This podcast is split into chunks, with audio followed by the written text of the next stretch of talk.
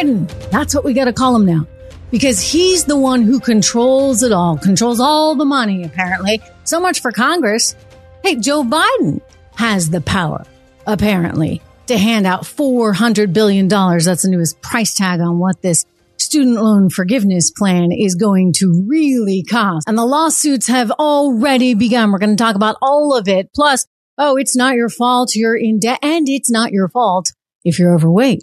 The Biden administration is for the first time since the late 1960s going to convene a big conference on obesity. Obesity. So what do we do about it? Well, we're going to get into all the numbers and what he's doing. And finally, I just want to say hooray here for NASA.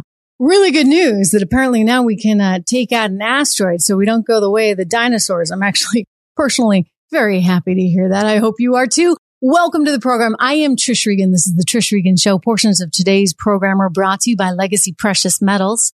There's never been a better time to invest in precious metals for the long term.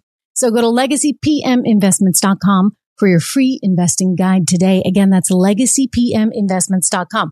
All right. Starting here on this conservative group that is suing the Biden administration over this student loan forgiveness plan because $400 billion. That's the latest billion with a B. That's the latest estimate from the Congressional Budget Office, the CBO. And taxpayers are going to have to shoulder that burden. Now the administration will say, no, no, no, we can work it out. You know, we're actually going to have debt reduction in the future. But it, frankly, in terms of the here and now, the money's got to come from somewhere, right? And this is what has people so concerned. Look, the power of the purse is a pretty important power. And there's a reason why we have checks and balances. There's a reason why our government was set up the way it is set up. And it was to avoid having one person decide the economic fate of everybody else. In this case, however, you have one person, the president of the United States and his education department deciding that they're going to forgive and forget in some cases $20,000 in student loans in other cases, $10,000. How do they have the ability to do that? Well, they're trying to use some emergency clauses, emergency clauses, even though if you listen to the president, this whole pandemic is supposed to be over, right? But the pandemic is over. If you notice, no one's wearing masks. Everybody seems to be in pretty good shape. It can't be over if you need to issue more money, which is what he's trying to do. Well, I do anticipate that this will be met with an enormous amount of resistance, uh, both politically and of course legally, because people don't like the idea of having to pay for the educations of people that, um, are obligated to pay for it themselves, right? They signed on the dotted line. And in some cases, you have people who couldn't go to college or who couldn't afford to go to college because they were working so many jobs, maybe with the aspiration of someday going, and now they have to pay via their own taxes, it's not really going to fly. But our spending trajectory overall is not going to fly. It's one of the reasons why I keep saying you want to make sure that you have a diversified portfolio with asset allocation into different vehicles. One of those vehicles is gold because over time, historically, we've seen that gold has really hung on to its value. Because when things get really crazy and you're worried about Vladimir Putin doing who knows what, and you're worried about ta- Taiwan and China, that's when you want something like gold in your portfolio to help even out that volatility and to help protect you for the future. I have a lot of concerns about our economy right now. It's one of the reasons why I am going to hold, by the way, a private town hall in the coming weeks just for you, just for fans of this program. And you can get more information if you go to my website, trishintel.com, sign up for my email there. We'll be sending an email invite to all of you to join this town hall and we can talk together about the state of our economy. It will be live. You can speak with me directly. So more on that in the coming days, but mark your calendar because we're looking, we're looking at October 12th around 2 p.m. So more on that coming up. It will be brought to you by Legacy Precious Metals. Again, the company I trust for investing in gold. LegacyPMInvestments.com is their website. You can call them at 1-866-589-0560, 1-866-589-0560. Again, go to LegacyPMInvestments.com for more. All this spending really is indicative of a viewpoint that people cannot take care of themselves. And that is so much of what we've heard from the Democrat party, more so and more so over the years. In fact, I would argue that right now we've reached a kind of climatic state in which it will progressively get even more bombastic because of the treacherous economic environment we are finding ourselves in. You saw data today that showed that home prices are now declining. So there's an expected recession within the housing sector. Jerome Powell, even from the Federal Reserve, admitting this just the other day. They're not going to be able to fix all this. Of course, these are the guys, frankly, that started it all to begin with. They've got to do something. And what that something means is draining money out of the economy. And when they drain that money out of the economy, it's going to get harder and harder for average Americans who are already struggling. We've seen debt levels increase to a level that's really unprecedented among middle Americans. So the majority of Americans are, are facing more challenging times. And somehow the answer is always to just reward people with more handouts. I frankly don't think that's the way to go. I think the reason we're in the position we're now in, the reason our economy is going to be stumbling so badly is because we gave out too much money for way too long. And this is why I've been sounding the alarm for well over a year. I mean, you go back to summer of 2020 and I said, this will not work. I was right. Well, it's, it's just the way they do things. And I'm obviously more critical of the Democrats right now in the Biden administration for doing this, but let's be clear. I mean, I think all politicians love the idea of being able to buy votes. And so they're all out there wanting to buy more and more votes and never wanting the individuals to have the accountability themselves.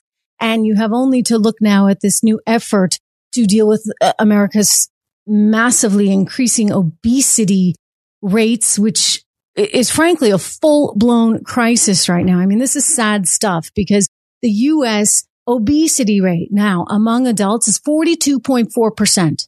That's the highest it has ever been. If you go all the way back to 1970, you know, only 15% of adults were struggling with obesity in 1970. So now you're up over 40%. I mean, at this kind of rate, you're going to have many, many, many more problems. What else is sad is you have rates of childhood obesity that are increasing in the latest data. 19.3% of U.S. young people are struggling with obesity between the ages of 2 and 19. That compares to 5.5% of young people that had it back in, in the mid 1970s. We seem to be eating a whole lot more and there's no accountability for any of it. If anything, it's the opposite, right? Because the models now are celebrating this and and look, don't get me wrong. Like uh, people come in all shapes and sizes. And I think we need to be appreciative of everyone, but we also need to have a certain expectation that people are going to try, try to take care of themselves. And hopefully, I don't have a lot of faith, but hopefully the White House will be getting at some of this in this summit that they're looking to have. Again, the first one since 1969. The first one since 1969. After 69, you saw a big increase in food welfare programs, including food stamps, which we still have a plentiful amount of today, as well as women, infants, and children's program, the WIC program, food security. And yet everybody's still talking about food insecurity. So we got food insecurity plus a challenging obesity epidemic. And so if you ask me, someone's not doing something right here. This spending has most likely gone in all the wrong places. And it's not as though we're encouraging people to buy fruits and vegetables and healthy things. Walmart. Go into any Walmart in America and you see giant sized junk everywhere. And somebody's going to be honest about it.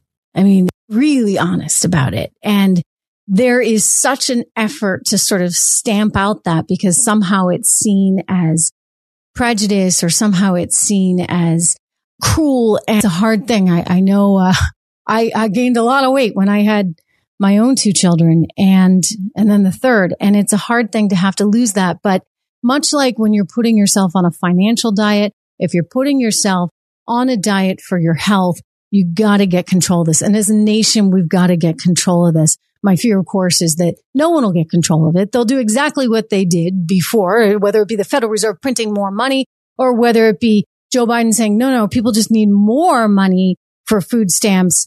Um, and, and then they can buy more chips and soda. It's tough. And I think that we've got to have some real and very honest conversations. Wanted to leave you with a little bit of good news because I, am encouraged by NASA, really, really encouraged about this DART program. They were able to actually just go up into the sky, take out an asteroid and, well, not take it out, but divert its course. They diverted the course of an asteroid in the air. This is kind of valuable, important stuff. I mean, this is why we have science, right? We want to be able to protect our world. We want to be able to make sure that the earth is safe in the future. And NASA's ability to do that, I think is pretty darn exciting, especially given that if you've watched that movie, was it with Téa Leoni? She did a movie back in the late nineties and it, it was called, oh, here we go. I wrote it down for you. it was called Deep Impact. Came out in 1998. And I saw it years later, but that'll freak you out. Trust me, that'll completely, totally freak you out. And you will want to make sure that that DART program is in effect. And you kind of wonder why it hasn't been in effect earlier. But sometimes, sometimes our scientists learn great things from Hollywood now and then, right? Um, if you haven't noticed, I'm back in the studio, uh, as opposed to the library today, back here with all the bells and whistles. It's good to see you all here. If you're listening on Apple iTunes, I encourage you to go follow me over on Rumble on my Rumble channel or on YouTube. And if you're there on YouTube or Rumble, please, please go and download the full version of this. Subscribe to it on Apple iTunes. You can get the full podcast there as well as Spotify. And I'll be back with you tomorrow. We'll talk a little bit more about the direction of our economy, but I think it's quite fair to say we should all be bracing for some uh, pretty deep impact here ourselves because at some point you have to pay the price. You have to recognize the consequences of irresponsible policy. That's where we are right now. I'll see you tomorrow.